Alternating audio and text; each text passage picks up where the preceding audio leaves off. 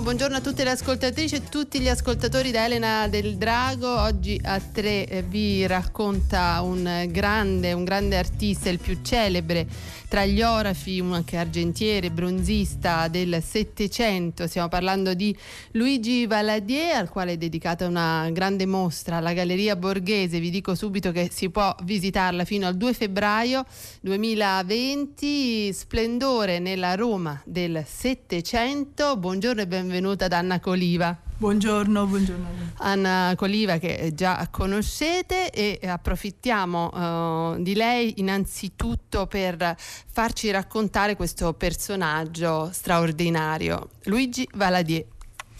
Sì, effettivamente è un grandissimo artista che è uno di quegli artisti che non fa parte della, del, dice, dei blockbuster, dei nomi che attirano quello che adesso si chiamano i grandi pubblici, ma noi contiamo molto che questa mostra dia a, a, soprattutto ai romani, ma a tutto il nostro pubblico, ma al pubblico romano in particolare, il senso, l'idea di quello che è stato l'ultimo momento fulgido di Roma, l'ultimo momento in cui fu Roma veramente la capitale delle arti e il luogo da cui si irradiò, come era sempre successo nei secoli e che purtroppo succederà nella metà del Settecento, in particolare negli anni che andranno poi dagli anni 60 agli anni 80 del Settecento, si irradierà un nuovo stile e questo stile sarà il neoclassicismo. Noi vogliamo spiegare come sia diventato il nuovo linguaggio dell'arte, il nuovo stile che si, sia, che si è poi diffuso in tutta Europa.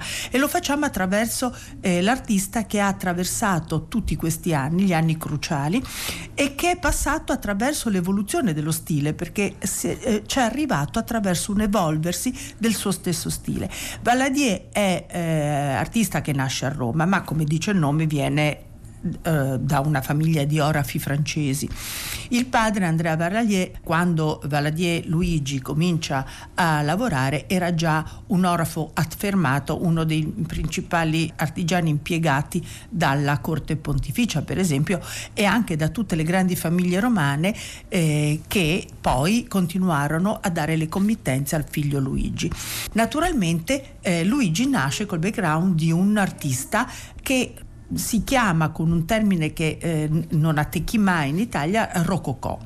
Quindi passiamo da certi arredi ecclesiastici totalmente rococò, diciamo tardo barocchi, ecco è più esatto il termine, fino alla fine del suo percorso che sarà pieno neoclassicismo. Forse Valadier si può forse dire che è il, l'autore della prima opera integralmente dichiaratamente neoclassica prima che il neoclassicismo si affermasse come linguaggio, come nuovo termine, come neologismo stilistico per indicare un linguaggio figurativo molto preciso. E dell'Erma, uno dei grandi capolavori della, del Settecento, addirittura ammirato da Canova quando venne a Roma e eh, la, la, l'attenzione di Canova che si ferma proprio su questo oggetto che non era, non era nel senso proprio un'opera d'arte, ma era un, quasi un oggetto d'arredo, che Canova si fissi su quello e dica che è una cosa nuovissima, vuol dire che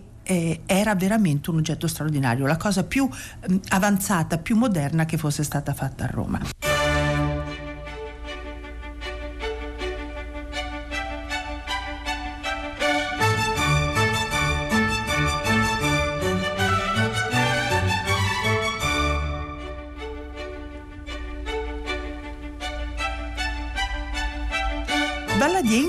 Incontra gli artisti che sono sulla, sulla scena romana, ma soprattutto incontra e frequenta per ovvia necessità il grande genio del secolo che è Giovanni Battista Piranesi. Genio assoluto e mai abbastanza riconosciuto come tale per quanto si faccia, è come è noto un architetto, viene a Roma come architetto che non riesce paradossalmente quasi mai a realizzare un'opera di architettura e quindi eh, fa l'incisore, il più grande mh, acquafortista e incisore del secolo e è colui che enfatizza, che dà il suo valore al problema dell'antico, dell'antichità romana.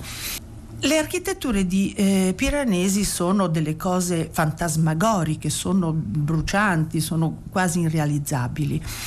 Valadier rende tutto questo qualcosa di in qualche maniera indossabile, cioè rende questa vertiginosa impraticabilità di Piranesi un qualche cosa che serva per il vivere quotidiano, naturalmente un vivere quotidiano fatto d'oro, d'argento, di pietre preziose, di marmi incisi, ma lo traduce secondo me i desert di eh, Luigi Valadier sono l'abito, la traduzione indossabile delle grandi invenzioni piranesiane, tipo le incisioni fantasiose del circo Massimo, di certe vie Appie, questo accumularsi di materiali, di reperti, di rovine e eh, questo accavallarsi e accumularsi e stratificarsi di reperti è quello che lui fa per i grandi desert. I desert era il nome che avevano a Roma i surtù, le decorazioni da tavolo e eh, diventano talmente famose che cercano di accaparrarseli tutti i grandi sovrani d'Europa. La prima fu eh, Caterina,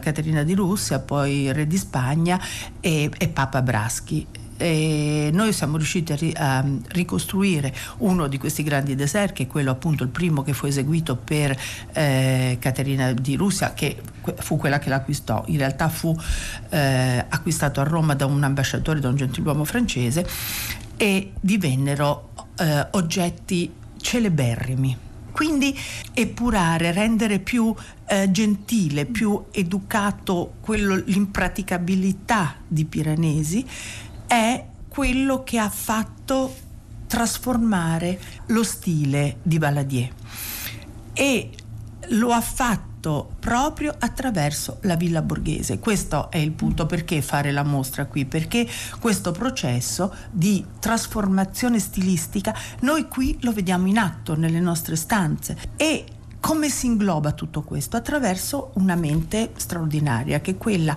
poco conosciuta, perché comunque così forse doveva essere, dell'architetto Antonio Sprucci che raccoglie tutti questi artisti, ognuno col proprio stile. Valadier è uno dei più famosi, dei più certo. illustri e dei più personali. E li come dire, li incardina in un disegno così preciso, così funzionale, così straordinariamente capace di evolvere uno stile che quando cominciano i lavori nella sala dove c'è ancora alla, il grande affresco barocco di Mariano Rossi, l'ultimo grande affresco barocco di Roma, alla fine, cioè l'ultima delle sale che vengono decorate, che è la celeberrima sala 19 della Villa Borghese, sala pienamente neoclassica, il gioco è fatto, cioè la, il nuovo stile è nato ed è proprio emozionante vederlo in corso perché con gli oggetti di Valadier presenti per la mostra, se si alzano gli occhi alle decorazioni, alle incorniciature delle riquadrature, ai bassorilievi, a proprio ai decori in oro che avvolgono tutto, tutto, il nuovo allestimento che eh, progetta Asprucci si vede proprio come sia un gioco di rimando straordinario e come questo lavoro sia stato in atto. Furono messe tutte le opere secondo una chiarezza eh, illuministica, per cui tutto è assiale, tutto è disposto, al contrario di com'era nella grande confusione dei borghesi del barocco, dove le opere d'arte erano messe in quella maniera perché erano familiari, erano qualcosa di quotidiano e di molto personale. Con questo momento comincia la messa in opera delle opere museali l'opera principale viene scelta, messa al centro della sala, innalzata su un altissimo basamento che non aveva in origine e indicata. Mostrami ciò che devo desiderare. Sta cominciando il fenomeno della icona, dell'opera d'arte come icona come quello che tu devi vedere, quello che adesso è, sono gli highlight, cioè tu devi andare a vedere negli highlights dei musei, tu devi andare a vedere quelle opere perché? Perché te lo dico io. Perché me lo dici tu? Io te le ho indicate come capolavori. Prima non si sceglieva il capolavoro e da lì al fenomeno eh, isterico della Gioconda eh, il passo è stato di un centinaio d'anni. Grazie, grazie ad Anna Coliva, grazie.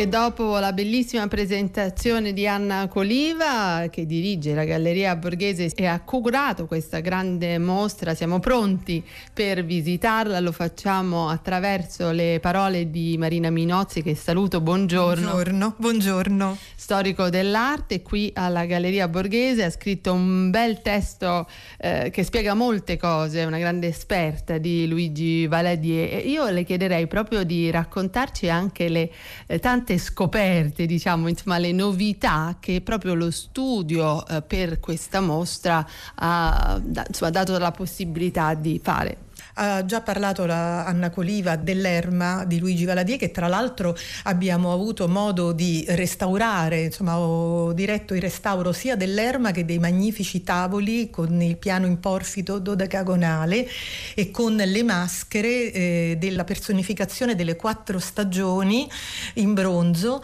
Ecco, l'esempio è proprio questo. Nate tu, entrambe queste opere per il Palazzo Borghese, troviamo nell'Erma questa spinta fortissima in senso neoclassico, pur utilizzando il fusto, questo meraviglioso fusto di alabastro a rosa eh, antico di scavo, innestato però con le aggiunte in bronzo che sono quanto di più moderno in senso neoclassico, ma nei documenti eh, Luigi Valadier a proposito della ghirlanda eh, d'edera che cinge la testa di Bacco eh, dice spruzzata d'oro perché sembri antica, perché sembri un reperto antico. E qui c'è veramente una chiave fortissima di gioco eh, che dà l'idea, vuoi imita l'antico, in parte lo è, in parte è una, è una invenzione nuova che ha per base il tema dell'antico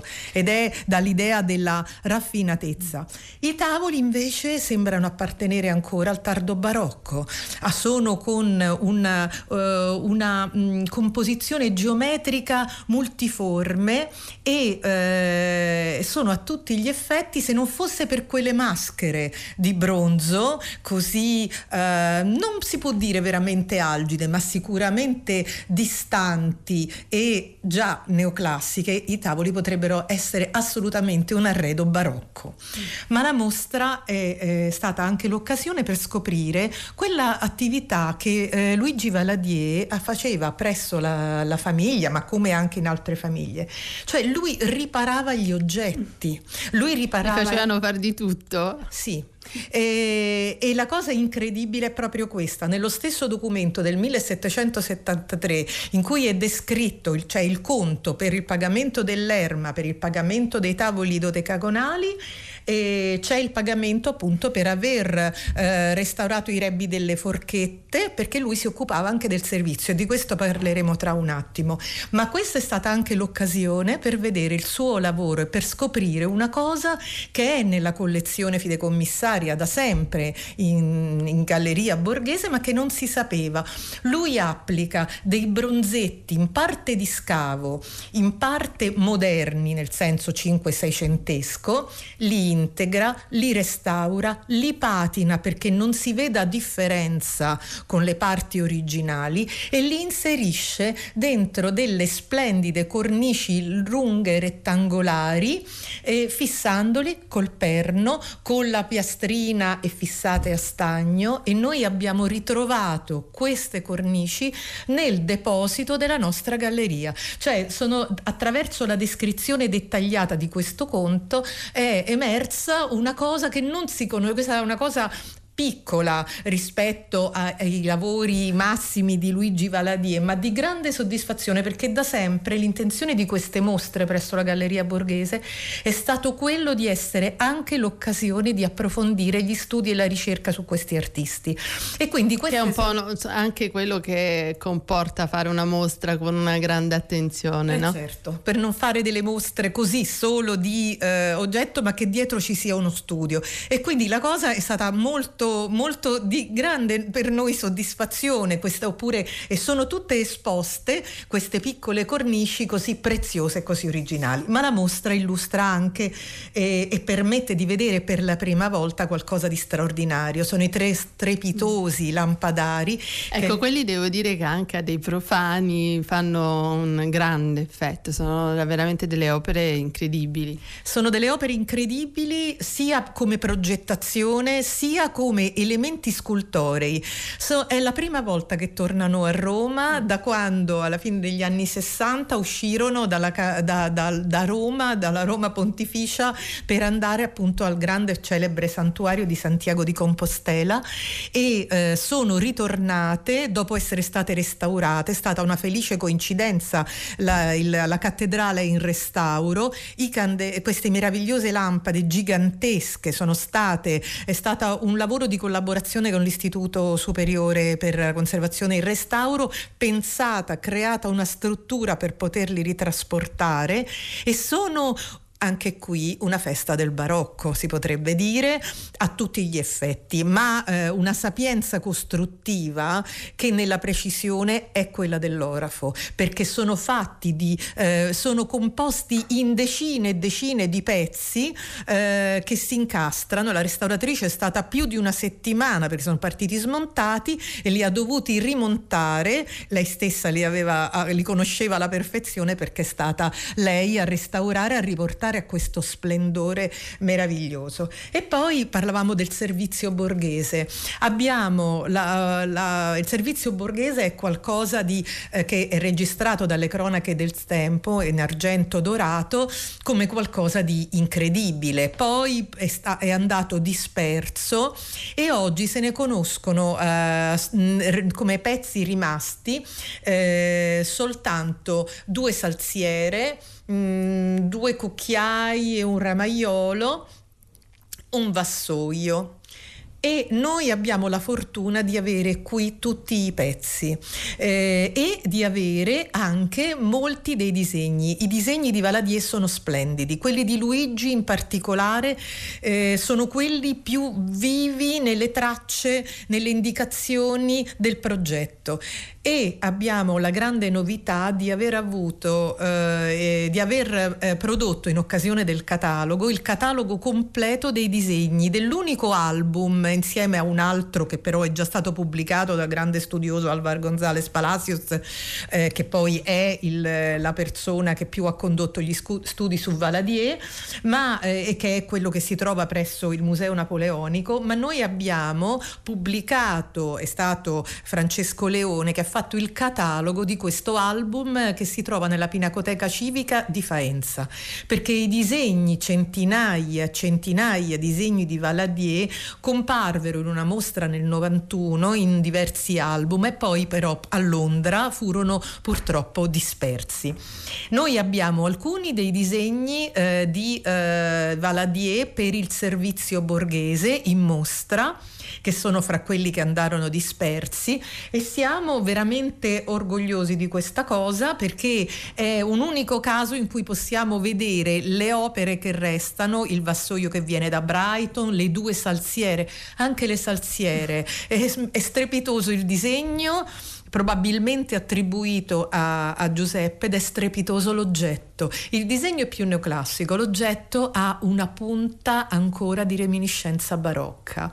L'entusiasmo di Marina Minozzi, che è una grande esperta di Luigi Valadier, eh, è davvero comprensibile, questa era una mostra molto attesa eh, dagli esperti e dagli storici dell'arte eh, specializzati in questo periodo, ma devo dire che conquisterà anche chi come me sa pochissimo dell'argomento, quindi anche alcuni tra i nostri as- ascoltatori sono certa che sarà, saranno davvero colpiti. È una grande mostra Valadier Splendore nella Roma del Settecento alla Galleria eh, Borghese fino al 2 febbraio 2020. 2020. Grazie ancora a Marina Minozzi.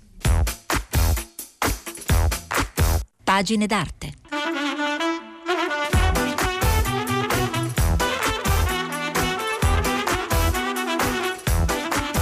Ed è il momento del nostro spazio dedicato ai libri, ai cataloghi, ai nuovi, nuovissimi volumi eh, dell'arte dedicati ad un artista in particolare come in questo caso Fabio Mauri al centro dell'ultimo libro di Francesca Alfano Miglietti che saluto. Buongiorno, benvenuta. Buongiorno. Dunque Fabio Mauri, scritti in mostra, edito dal saggiatore, eh, è un volume che porta alla nostra attenzione il lavoro di Fabio Mauri in questo momento eh, alla ribalta, devo dire, arrivo eh, proprio dalla settimana dell'arte a Londra in cui a Fabio Mauri è dedicata sostanzialmente una piccola mostra, un focus molto importante in cui eh, veniva raccontato proprio durante Freeze come fosse la fiera d'arte arte contemporanea eh, come fosse eh, una figura centrale eh, in un determinato periodo che ci facciamo adesso raccontare da Francesco Alfano Miglietti proprio tra eh, gli artisti di Roma e gli artisti di eh, Milano. Allora, eh, chi era Fabio Mauri innanzitutto? Beh, Fabio Mauri era un artista che è stato il protagonista di diverse correnti artistiche, nel senso che la sua vita è stata, come spesso in quegli anni, um, carica di sperimentazioni di vari linguaggi. Eh, è stato probabilmente uno dei primi ad aver intuito l'importanza e la potenza della pop art, probabilmente anche perché eh, appartenendo ad una famiglia di editori, lui per primo aveva tra le mani le pubblicazioni di Walt Disney, per esempio altri eh, comici di quegli anni. Ma la sua grande, grande intuizione è stata che la vera merce dell'Europa non poteva essere la merce ehm, alimentare o una bevanda così come nella pop art tradizionale, ma l'ideologia. Mm. Per cui la, la, storia dell'Europa diventa per Fabio Mauri il tema, ehm, soprattutto la storia atroce dell'Europa della, me, della prima metà del Novecento, diventa invece la merce su cui riflettere e che non è assolutamente un conto chiuso con la storia. Alcune delle, insomma, delle, opere più importanti di Fabio Mauri infatti eh, analizzano, riflettono sulla eh, seconda guerra mondiale, tutto quello che ha comportato e eh, ce ne può raccontare qualcuna Francesca Alfano Miglietti?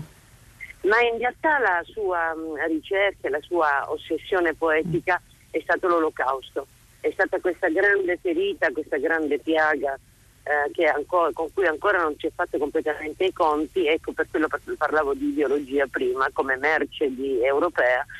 E, um, una delle opere più note probabilmente di Fabio Mauri è un uh, meraviglioso muro di valigie che in uh, fatto in, negli anni 90 rifletteva appunto su questa, su questa accumulazione di merce senza figure, senza persone, senza umanità che però ci raccontavano invece dell'esodo.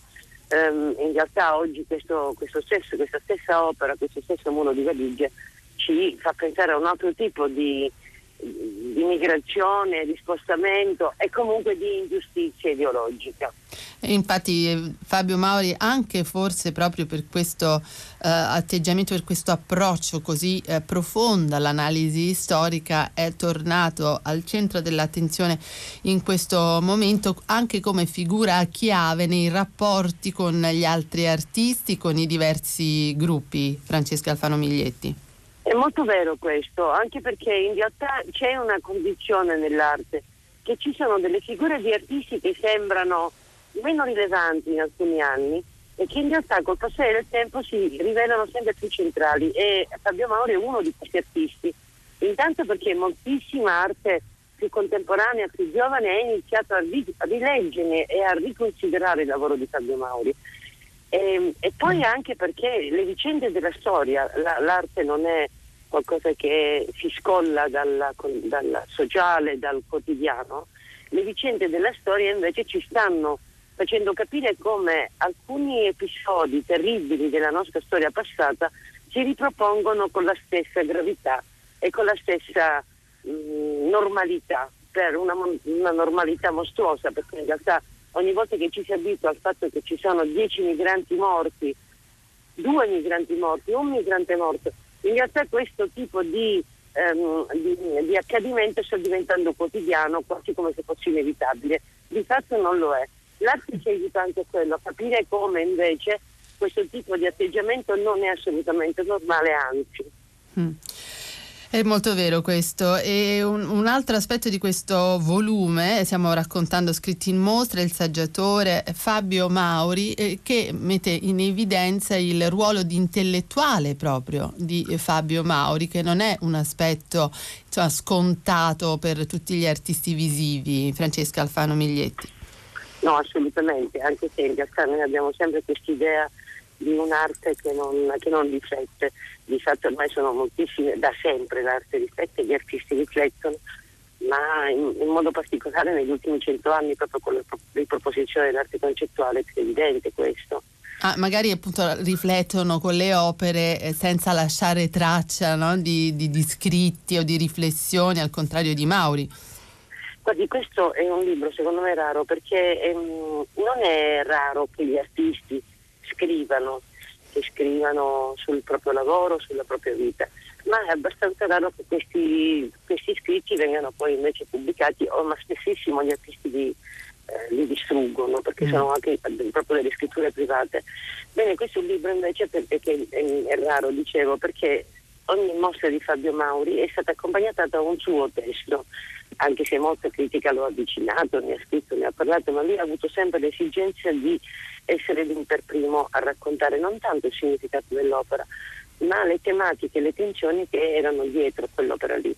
E in più invece il libro ha anche una parte più diaristica, che è una parte che racconta sua, le sue relazioni, la sua vita, la sua famiglia, una famiglia ingombrante, importante, mm. ma le sue relazioni per esempio con Pasolini, con cui ha frequentato sfollando da Roma e a Bologna, lo stesso liceo.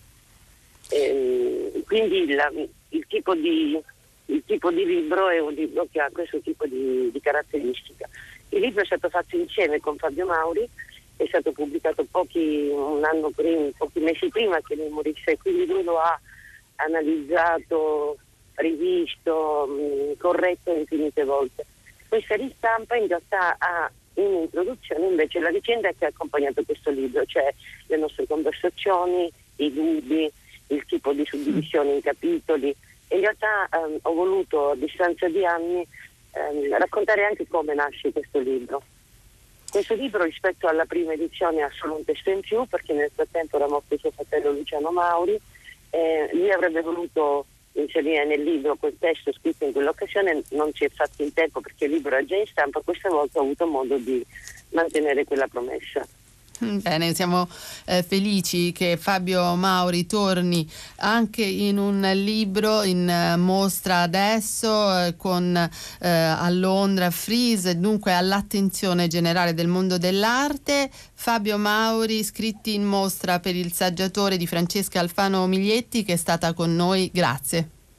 Grazie a voi e un saluto agli ascoltatori.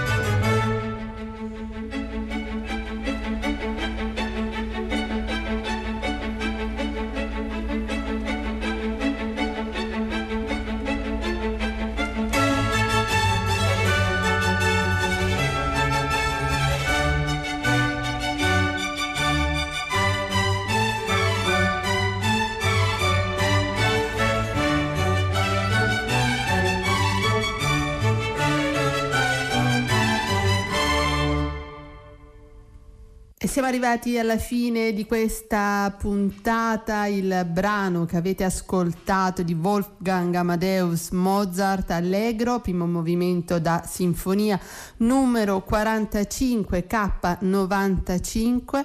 Eh, grazie per essere stati con noi, vi salutiamo insieme a Cettina Flaccavento che cura a tre ed io Elena Del Drago, vi diamo appuntamento per una nuova puntata di A3 sabato prossimo. Un buon fine settimana all'insegna della serenità e del riposo.